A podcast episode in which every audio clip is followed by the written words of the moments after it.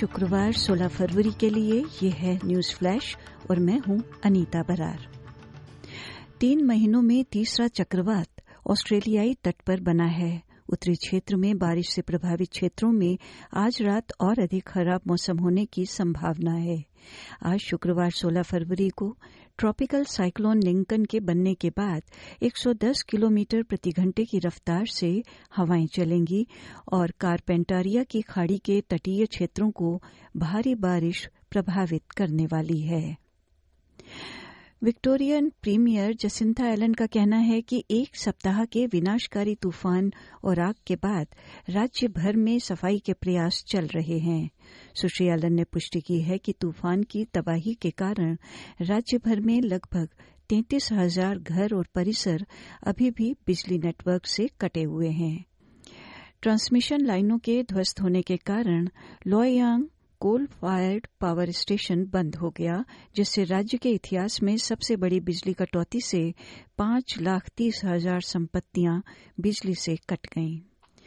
पश्चिमी ऑस्ट्रेलिया में संदिग्ध नाव के आने की रिपोर्ट के बाद विपक्षी नेता पीटर डाटन ने सरकार की आलोचना की है। बीगल बे के एक निवासी ने एसपीएस न्यूज़ को बताया कि पुलिस ब्रूम से लगभग 100 किलोमीटर उत्तर में बीगल बे में लोगों के एक समूह से पूछताछ कर रही थी, जिसके बारे में माना जाता है कि वे नाव से पाकिस्तान से आए थे। प्रधानमंत्री एंथनी अनबिनीसी का कहना है कि उन्हें अभी तक इस मुद्दे पर जानकारी नहीं दी गई है, लेकिन विपक्षी नेता पीटर डाटन का कहना है कि उनका मानना है कि श्री अनबिनीसी ने कमज़ोरी दिखाई है और इसे कबूतरबाजी करने वालों ने पहचान लिया है। न्यू साउथ वेल्स सरकार का कहना है कि गीली घास घास में संभावित एस्बेस्टर संदूषण के लिए सिडनी के सात स्कूलों का परीक्षण किया जा रहा है। एक विशेष रूप से गठित टास्क फोर्स ये परीक्षण करने के लिए काम कर रही है कि शहर भर में सैकड़ों साइट्स एस्बेस्टर से दूषित हो सकती हैं। एस्बेस्टस एक प्रतिबंधित सामग्री है जिससे कैंसर और अन्य संभावित रूप से घातक सांस के रोग होने का खतरा होता है। अटॉर्नी जनरल मार्क डेफिस ने उच्च न्यायालय से एक और इमिग्रेशन डिटेंशन केस पर आदेश देने के लिए कहा है, जिससे सैकड़ों अतिरिक्त प्रवासियों की रिहाई की जा सकती है।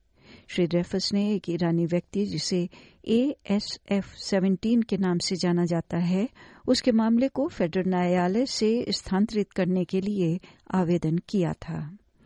फेडरल सरकार ये पता लगा रही है कि ऑस्ट्रेलिया में फ़ूड और ग्रोसरी इंडस्ट्री, मधुमेह यानी डायबिटीज़ की रोकथाम और उपचार को कैसे प्रभावित करती है। टाइप टू डायबिटीज़ मोटापे का एक प्राथमिक जोखिम कारक है। मधुमेह से जुड़े जोखिम कारणों को कम करने में मदद करने के लिए दुनिया भर में चीनी पेय पदार्थों पर टैक्स और जंक फ़ूड विज्ञापनों पर सीमा लागू की जा रही है। और भारत में एनडीटीवी से मिले समाचार के अनुसार केंद्र सरकार और किसान नेताओं के बीच कल गुरुवार को हुई तीसरे दौर की बातचीत भी बेनतीजा रही। पंजाब के मुख्यमंत्री भगवंत मान भी इस बैठक में शामिल हुए थे। अब रविवार को एक बार फिर से चौथे दौर की बातचीत होगी। केंद्रीय मंत्री अर्जुन मुंडा ने मीडिया से कहा कि किसानों के साथ बातचीत अच्छे माहौल में हुई और ये सकारात्मक रही। इस बीच संयुक्त किसान मोर्चा ने आज यानी 16 फरवरी को भारत बंद का आह्वान किया है। अन्य समाचारों और समुदाय के समाचारों के लिए आप हमारी फेसबुक और हमारे web page S B S dot com dot A U forward slash Hindi से जुड़े रहें। न्यूज़ फ्लैश समाप्त हुआ।